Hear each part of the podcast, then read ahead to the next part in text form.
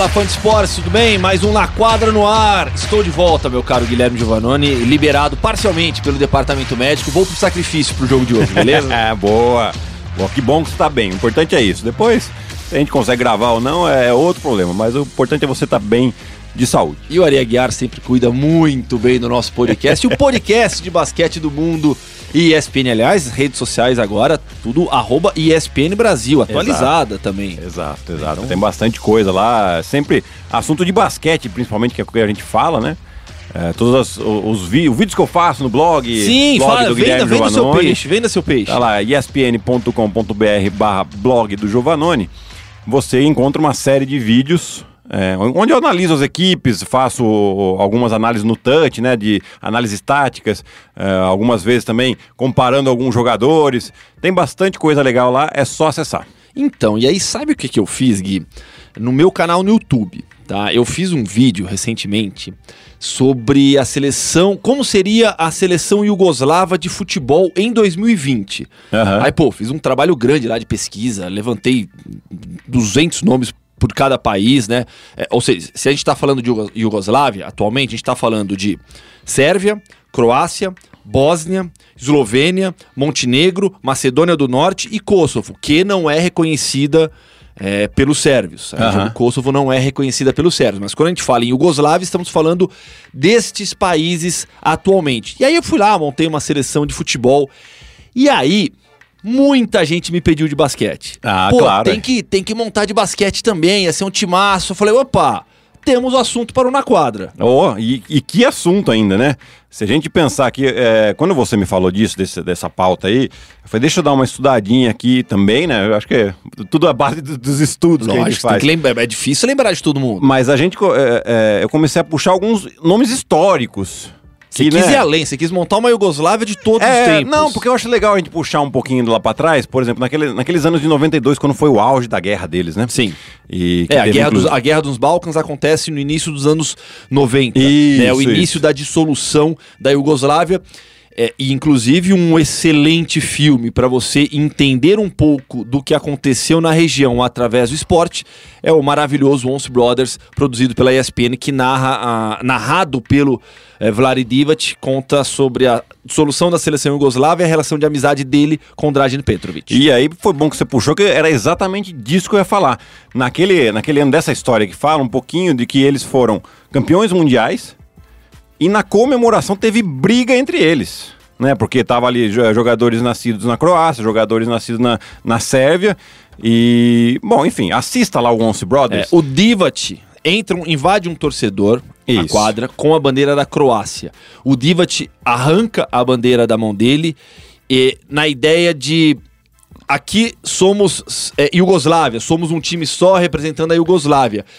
E o Petrovic, ele era um nacionalista, convicto. Uhum. E aquilo pegou muito mal para o Pet, Petrovic. E a partir dali eles romperam relações. Né? Exatamente. Então, é só para lembrar um pouquinho, é além história, desses né? dois jogadores super históricos, né, o Drazen Petrovic, acho que se não fosse a, a morte precoce dele, provavelmente seriam os maiores da história como estrangeiros da, da NBA. Plenamente de acordo. Né? É, mas infelizmente um acidente de carro tirou a vida dele. Mas você tinha o Petrovic, o Divac, é, nessa, vou falar da geração, então não vou falar especificamente desse, desse time. Aí você tinha o Tony Kukoc, você tinha o, o, o Dino Radia, você tinha o Sasha Danilovic, que veio um pouquinho depois, mas... Nossa, metia muita bola. Metia bola. Aí você, um, um pouquinho mais pra frente, vai. Aí você tem o, o Peja Stojakovic. Sim. que foram, tinha... fez parte de um timaço do Sacramento. E você tinha Sasha Djordjevic, que hoje é técnico da Virtus, foi técnico uh, da Sérvia agora aí. Não, não, foi, foi técnico nesse último Mundial, mas a Sérvia não foi tão bem. Mas foi técnico da Sérvia, vice-campeão olímpico e vice-campeão mundial em 14 e 16. E dos iugoslavos que você enfrentou ou jogou junto? Olha, eu, eu joguei muito contra e sofri bastante, né? Uh, Dejan Bodiroga. Esse, esse é um monstro. Um monstro, né? Que daí ele, inclusive, naquele Mundial de 2002 que eles foram campeões em Indianápolis, né? E o time tinha ele, tinha o Stojakovic, tinha o Divac, uh, Gurovic, Djordjevic. Era um timaço. E, e, você pensa, cara, você tem o, o Peja Stojakovic que estava no auge e o Divac, um jogador veterano de NBA quem que você pensa que vai decidir? Esses caras. Nada disso. Era o Bodiroga. Bodiroga que colocava a bola embaixo do braço. No jogo contra os Estados Unidos, nas quartas de final, é, foi, foi engraçado porque parecia que estavam fazendo rodinha. Tipo, era- era um de cada vez que tentava marcar o, o Bodiroga. Carmelo Anthony, ah, quem mais estava? Tava o Jermaine O'Neal no time, o, ah, o pivôzão lá de defesa do Detroit, como é que é o nome dele mesmo? Ben Wallace Ben Wallace. todo mundo tentava marcar ele e não conseguia, né? Então ele foi fundamental para a conquista do título. A meu ver, deram uma ajudazinha lá na final contra a Argentina, mas ah, a história diz que a aquela época era Sérvia e Montenegro, Exato. é. né? E, e eles acabaram sendo campeões mundiais. Eh, Os Estados Unidos foi, foi o primeiro grande fracasso dos Estados Unidos num, num torneio, depois que os, que os profissionais da NBA né, foram liberados a jogar. O primeiro grande fracasso foi na Olimpí na- no, no Mundial de 2002, jogando em casa, em Indianápolis, e acabaram em sexto lugar nesse Mundial. É, foi um fracasso retumbante, realmente. E agora? Vamos lá. 2020. Se tivéssemos uma seleção iugoslava, falando de basquete, eu fiz mi- o, meu, o meu quinteto titular aqui. Você quer? Vamos lá. Você quer, primeiro quer passar um pouquinho os, os nomes? Todos? É. Então vai, passa a lista que você montou aí. E aí eu complemento com alguns nomes que eu deixei aqui de fora. Da Croácia, a gente tem Luka Samanic, Dragan Bender, Bojan Bogdanovic, Dario Saric e Ivica Zubac. Montenegro temos Nikola Vucevic e tem um que você lembrou muito bem, que não está mais na NBA agora, mas está no Barcelona, Pois é. que é o Mirotic. Isso, ele é, ele é, ele é montenegrino, Nicola Mirotic, ex-jogador do Chicago Bulls, só que ele é naturalizado espanhol, ele foi muito cedo pro basquete espanhol. Exato. Então ele defende a seleção da Espanha, vamos deixá-lo de fora porque... Exato, mas só é bom citar. Exato. Ah, pela gente tem o Nemia Belissa, Bogdan Bogdanovic, Marko Guduric, Nikola Jokic, Boban Marjanovic e Alen Smailagic. Pela Eslovênia, a gente tem o Vlatko Kanka, Goran Dragic e Luka Doncic. Tudo isso que tá na NBA. Tudo isso que tá na NBA. E aí, ó, a gente tem de fora da NBA, jogando na Europa, é, Darko Planinic, pivô croata, ele tem 29 anos, não é tão veterano assim, mas já bem rodado. Aham. É, Vassili Mit, Nikola Milutinov, todos jogadores com estatísticas excelentes hoje em dia na Euroliga. Então, é, o Gasper Vidmar, pivô esloveno, Sim, nossa. excelente pivô também. Então, a lista realmente é Tem muito um que não tá grande. nem na Euroliga, né? Mas que a gente não pode deixar de mencionar, que é o Teodosic. Sim, Milos Teodosic, armador, que estava na NBA até outro dia também. Exatamente, né? Fazendo uma temporada sensacional na Itália. Então, é, é, isso aí é, é só pra gente ter um exemplo de, de- de da qualidade dos jogadores que a antiga Iugoslávia forma pra gente é, aproveitar e ver jogando. Vamos então, lá, lá, então. Gu. Rufem os tambores. Não sei se temos tambores aqui. o nosso glorioso Marcel Damasio vai dar um jeito. Que rufem os tambores. Preparado? Vamos lá. Meu quinteto titular. Luka Doncic na armação. Bojan Bogdanovic, o sérvio e o croata. Dario Saric e Nikola Jokic como pivô. Com dor no coração, eu deixei o Goran Dragic de fora. Mas pra mim esse é o melhor quinteto da Iugoslávia em 2020. Eu também acho. É, eu, eu faria uma única mudança. Eu acho que eu, eu tiraria o Dario Saric pra colocar o Bieliska, que é o jogador de Sacramento ao 4, né? Sérvio. E serve, exatamente. Substituía um croata por um E- sérvio. Exato, pra dar briga, né? É, basicamente. Mas a- ali, aqui você pode fazer uma série de mudanças táticas, né? Você pode, por exemplo, colocar o Dragic nesse quinteto e você coloca o, o Bogdanovic de 4. Sim. O Bogdanovic O croata. croata, Sim. de 4. E joga um small ball ali. O Sé- O Sérvio mantém o Sérvio na 3 e o, e o Doncic pra jogar de 2. Exatamente. junto com o Dragic, né? Você pode também tirar o, o Saric ou Bielsa e colocar o Zubat e jogar com dois grandes, né? Que, que, que aí você vai proteger muito bem o seu garrafão. Então você tem uma enormidade de, de situações Absurdo, que você né? pode criar aqui e, e fica uma seleção, assim, a meu ver, uma seleção para bater de frente com a seleção dos Estados Unidos, Tranquilamente. né? Tran- E, ó, e, e, a então gente falando tá- olha seleção aqui. principal dos Estados. Sim, vamos lá, Gui. A gente tá falando do Doncic, que é um dos melhores da liga hoje em dia. Estamos falando do Jokic, que é um dos melhores da liga hoje em dia.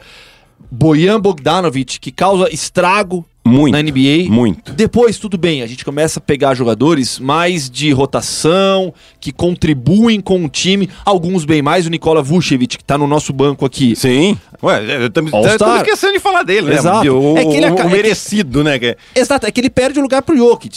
Aham. Então, assim, mas olha o banco. A gente tem o Dragic, o Vucevic, o Mário Rezonia. Eu, no meu banco tá o Bielitsa, o Bielitsa tá no seu time titular. Aham. O Yusuf Nurkic, pivô. Nurkic. Por que Tá. eu não coloquei ele aqui, não? Acho que eu esqueci dele aqui. C- Você Não, colo- falei. Falou, do- falou, falou. Falei dos da Bósnia aqui, Então, né? assim, é, o Boban, o próprio Boban Marjanovic, pra, pra ser o carisma do time, né? alguém tem que tocar fazer o alguém- vestiário. Exato, alguém tem que tocar o pandeiro no vestiário, Pois não tem? é, exatamente. Então, é o Boban Marjanovic. Nossa, cara. Então, e, assim, é um time espetacular, né? e você e, e tem um fator que é, muita é, a gente ah, tende aqui no Brasil a acompanhar muito mais NBA do que qualquer outro basquete do mundo, seja NBB, seja Euroliga. A gente acompanha muito mais NBA. É, e aí a gente acaba esquecendo de alguns fatores que ah, vão pro lado desse time da Iugoslávia do que pros, pros times dos Estados Unidos. Que é o quê? Primeiro, espaço da quadra. Espaço menor. Sim. Quem está mais acostumado a jogar com isso? Esses jogadores que já vieram da Europa. Porque já jogaram esse basquete. Os americanos não, não- não viveram muito com isso. Regra de defesa de 3 segundos de garrafão. O- os iugoslavos estão acostumados com isso, que, que não tem, né? Os Estados Unidos, eles ficam sempre meio... Os americanos ficam assim, "Ah, eu tô dentro do garrafão há muito tempo, tem que sair. Perdidos, né? Na, na FIBA Cobertura de defesa. Rotação defensiva, né? A, a- a questão tática de ataque, de você provocar a ajuda de um lado para punir a ajuda do outro lado da quadra. Isso tudo, é, é- a Iugoslávia ensinou o resto do mundo a jogar assim. É a escola do basquete mundial. né? Exatamente. N- Nessa questão de, de como você atacar, de como você fazer algumas armadilhas eh, taticamente e, e- e no, no ataque, né? Eh, isso aí a gente aprendeu muito e continua aprendendo. Os caras se reinventam cada vez. Né? Hoje, defensivamente, é, tem um, um- a, a defesa que a gente chama de, de next, né? A ajuda, em vez de vir só única e exclusivamente do pivô, seja em situação de pick and roll ou, de batida para dentro, ela vem do, do próximo cara do perímetro. Que era uma coisa que a gente nunca fazia. Do jogador mais Do próximo. jogador mais próximo, na, na lateral, assim, né? Por que isso? E isso quando o cara tem mais de um desse lado.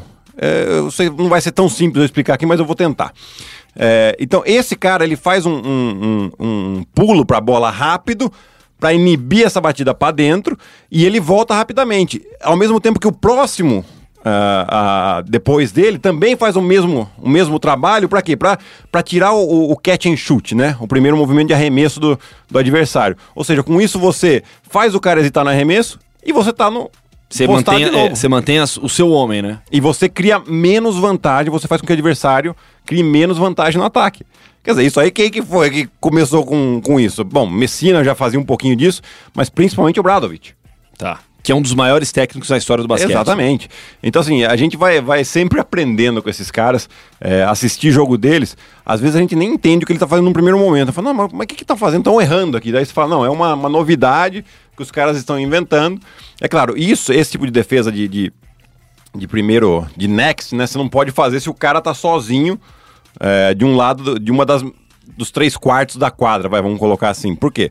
Porque se ele faz essa ajuda e ele é o primeiro homem e não tem ninguém que cubra ele, é um arremesso, teoricamente, até fácil. Sim, sim. Ainda mais para europeu que tá acostumado com isso, né? Jeliko Obradovic, que é técnico do Fenerbahçe desde 2013, foi técnico da Iugoslávia e da Sérvia e Montenegro, né, de 96 a 2000, depois 2004 e 2005. Isso me lembra também de Alexander Petrovic, que é o técnico da seleção Sim. brasileira, irmão do Dragan Petrovic, técnico croata. Sim, sem dúvida. E, ele, ele traz alguma dessas coisas também, mas o, o, o que é legal é que eu vejo o pessoal da. eh, na Itália a gente falava os eslavos, né? Sim, são os povos. os- é, quais são os povos que formam a Iugoslávia? São os povos eslavos do sul. Isso. Que depois do final da Primeira Guerra Mundial constituíram um estado que foi o reino dos sérvios, croatas e eslovenos. Depois virou o reino da Iugoslávia. Com a Segunda Guerra Mundial, é, o império cai.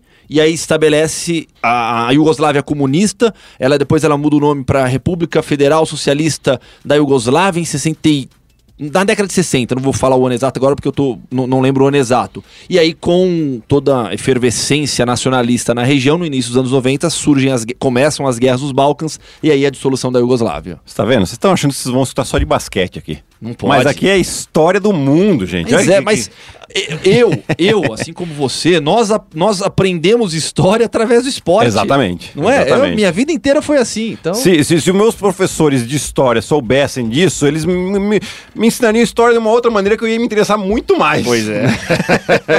Mas ah, você vê, eh, esses eslavos, né, que a gente fala assim, não é em tom pejorativo, é pra, pra gente falar de toda essa região aí. Eh, eles são muito competitivos entre eles, principalmente no basquete. No futebol também tem muito, Também, claro, né? Porque os caras são basquete, é. competitivos por natureza.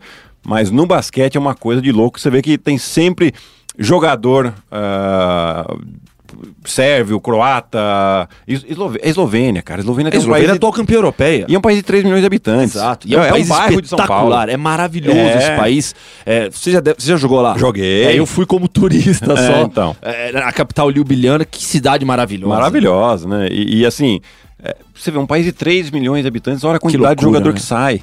Por isso por quê? Porque, primeiro, que o basquete é muito popular nesses países. E segundo, que o trabalho que é feito entre técnicos e, e principalmente na- na- no desenvolvimento dos jogadores é maravilhoso.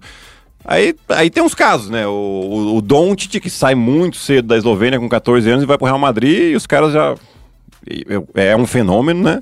E ele começa a treinar também, e com 16 anos, o Pablo Lasso fala: tá bom, moleque, vai jogar. É. E, e- e- e banca, aqui, né? Aqui no Mundial. Foi. Contra, contra, contra Bauru. Contra Bauru. Lá no Ibirapuera. Exatamente.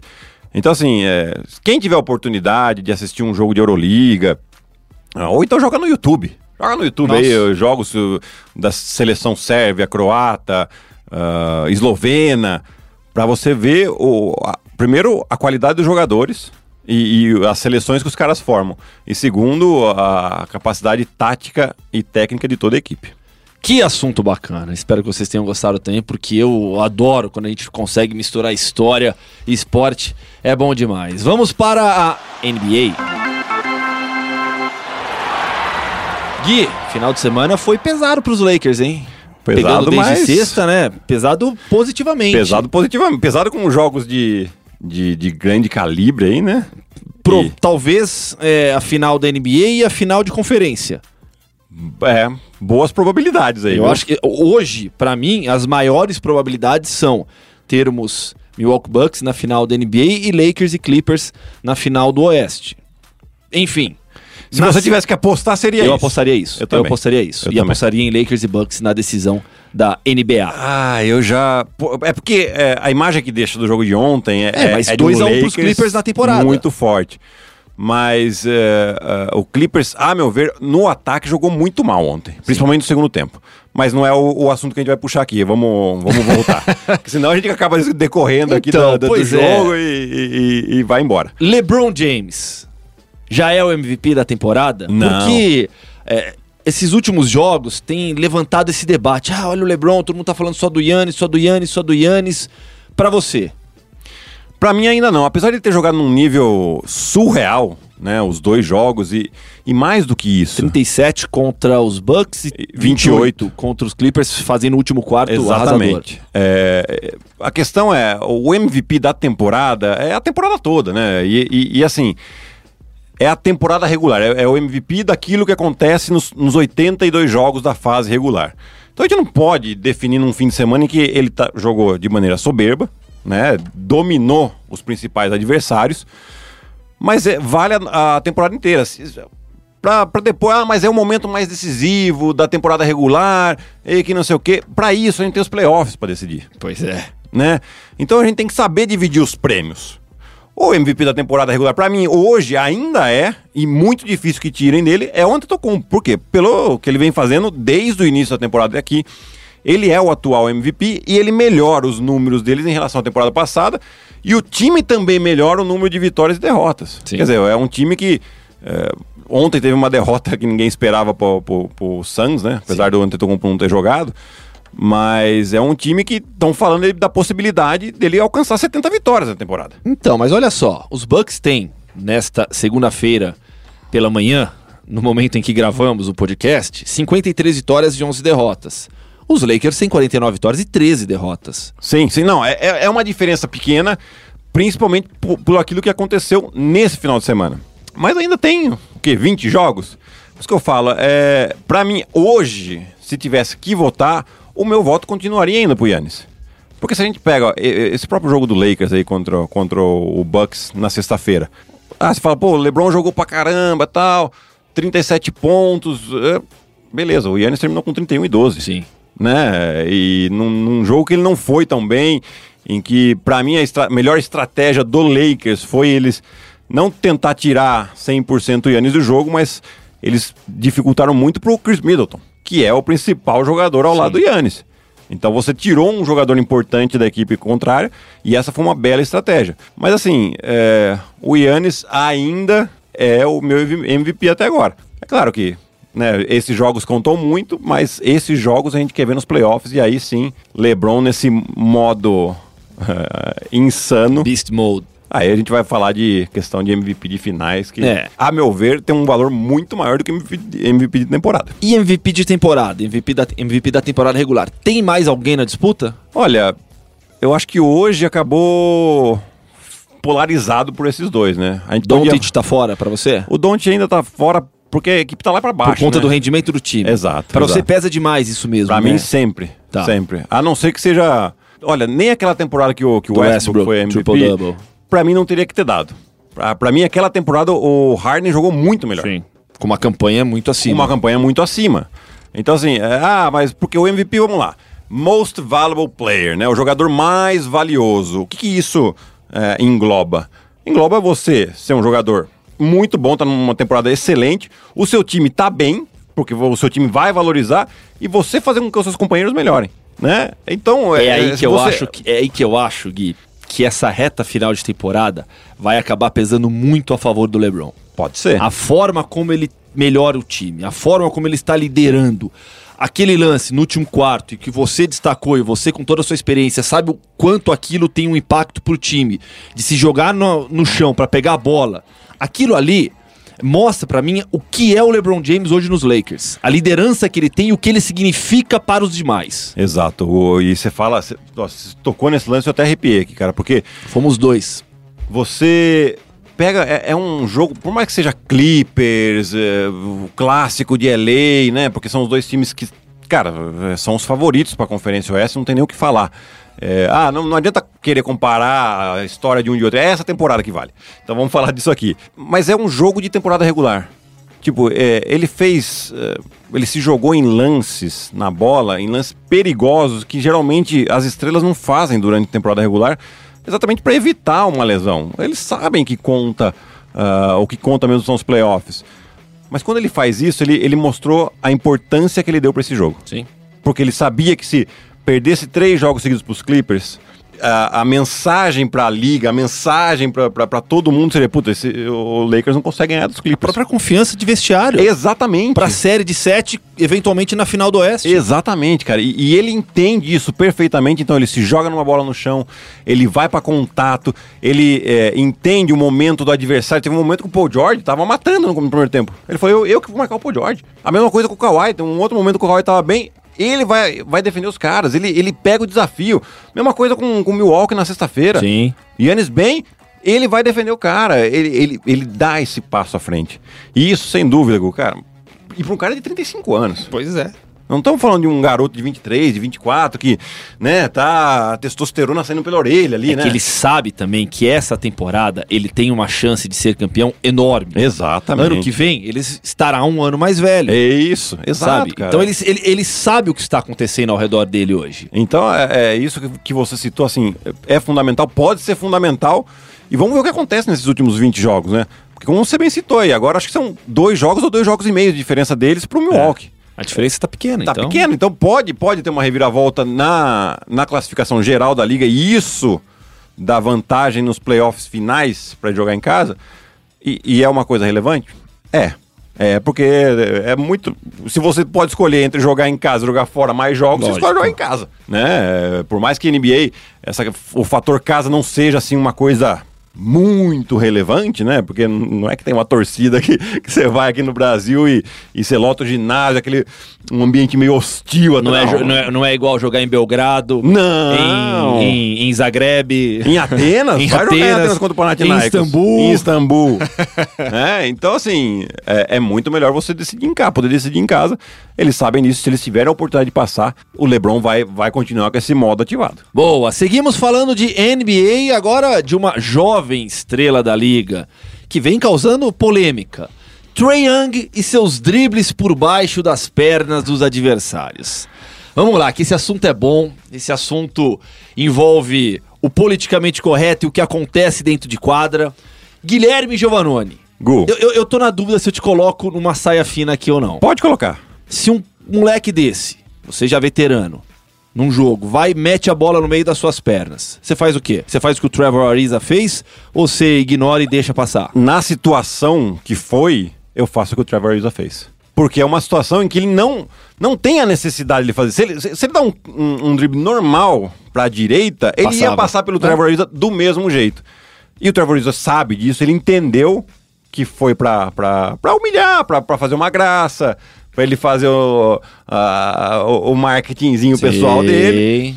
Porque acontece, às vezes você tem. é, e vou falar de um cara que a gente gosta muito aqui, que é do Fúvio.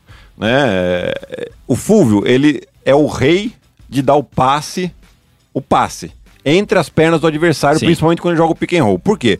Porque ajuda, o grande vem, o, o grande tenta sair grande, Abafando, né? É, né? E ocupar o maior número, o, o- o- maior espaço possível. Mas o pernão tá aberto lá. As pernas estão abertas. e, eles, o, e o melhor espaço pra ele mandar o passe é embaixo das pernas. Ou seja, é recurso. É recurso. E aí, cara, tá tudo bem. Nós ganhamos um jogo do Flamengo quando eu tava em Brasília com uma enterrada do Ronald.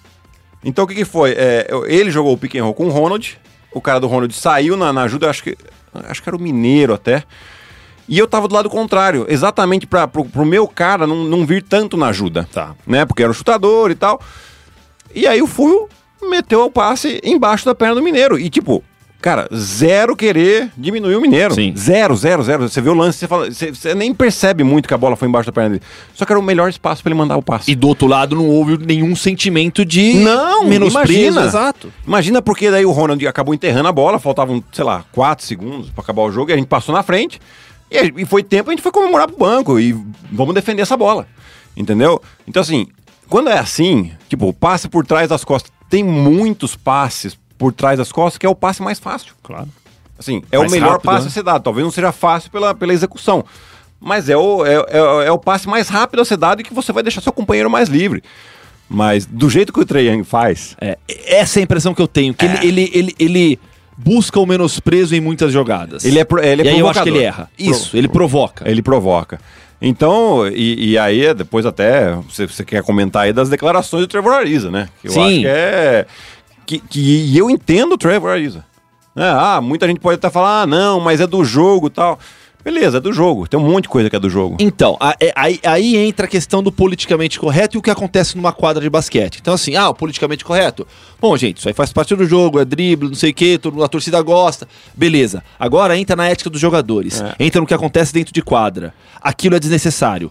Na forma como foi feita pelo Trae Young, é desnecessário. Um recurso, um- no espaço curto da quadra, não tem pra onde correr, ele tá caindo, joga por baixo, tudo bem. Mas na forma como aconteceu, eu também entendo o Trevor Ariza perfeitamente. Eu vou citar um exemplo aqui. É, putz, é, é um lance antigo pra caramba, mas é um lance do Magic Johnson.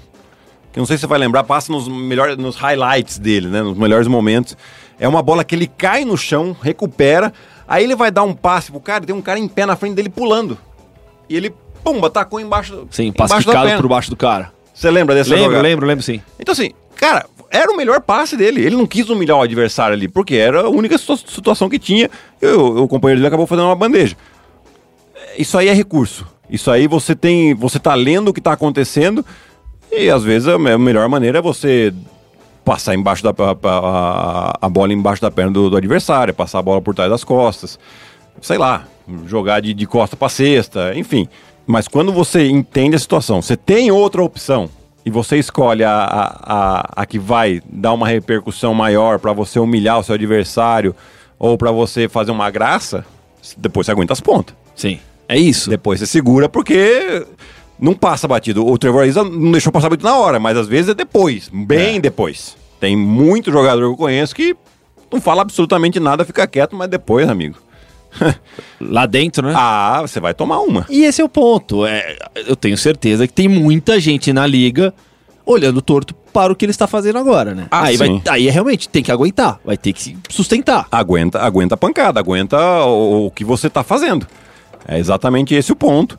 E, enfim, mas é, é, o Trae Young ele é muito novo ainda. Ele, ele, é, eu vejo ele um pouquinho vislumbrado com toda a atenção que dão pra ele, com, com A as coisas. forma, a forma como ele cresceu nessa temporada, É. a ponto de dividir as atenções com o Doncic. Sim, sim. A- E isso foi a partir da temporada passada, depois do All-Star Game. Isso, isso, é. né? Que ele começou a jogar demais justo. e tal. Só que aí a gente volta para aquela aquele ponto que a gente já discutiu aqui na, na, na questão do MVP. Como é que tá o time dele? Você não, não, não se dê esse direito quando você. Pra mim, você não se deve dar esse direito nunca, tá? Mas tudo bem, vamos colocar aqui. Você tá numa situação que o seu time é o penúltimo Baixa a bola. da sua conferência, da sua conferência. Então baixa a bola. Você é muito bom, é. Você tem um futuro e provavelmente vai ser uma das estrelas dessa liga nos próximos anos. Concordo 100%. Mas respeite seus adversários, porque senão você vai começar a apanhar. É, ainda mais essa longa carreira que terá na NBA. Gui, vamos lá com a agenda da semana? Vamos, vamos sim. Vai lá. Começando nessa terça-feira, né, com o NBB, a partir das sete e meia da noite eu abro o jogo entre Corinthians e Mogi. O Corinthians brigando aí para ficar entre os oito primeiros da classificação da fase regular e na primeira fase do playoff ter a vantagem de quadra. E Mogi na briga pelo G4, para Sim. já pular essa primeira fase, né? O Corinthians ganhou do Pato Basquete na semana passada, Isso. passou um sufoco no final do jogo lá, meteu 20 pontos no primeiro tempo, tomou sufoco no final, mas abriu uma vantagem ainda, venceu por 89 a 80. E se Mogi- minha memória não estiver Isso, enganada. isso mesmo. E Mogi veio numa derrota aí eh, em casa contra o Paulistano, né? É, Paulistano que depois perdeu pro basquete cearense. Isso, o basquete cearense ganhava três meses em casa. o Paulistano tá num alto e baixo É. aí, altos e baixos incrível essa Iago temporada. meteu 38 pontos nesse Foi, jogo. foi. E, e perdeu as duas pro basquete cearense, Foi. né? Quer dizer, ter uma vitória como essa é, contra Mogi fora de casa e, bom, enfim, é um pouco da juventude também da equipe do Paulistano. Na quarta-feira, rodada dupla de NBA nos canais ESPN, a partir das 8h30 da noite, Denver e Dallas, né? Um confronto direto aí entre Jokic e Doncic.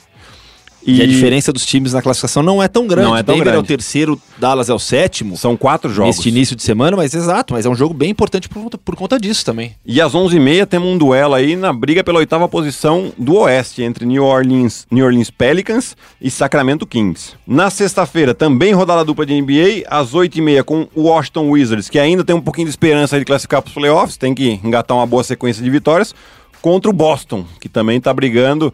Agora, com algumas derrotas que teve aí, ficou um pouquinho mais difícil para ele o segundo lugar, mas ainda tem chance.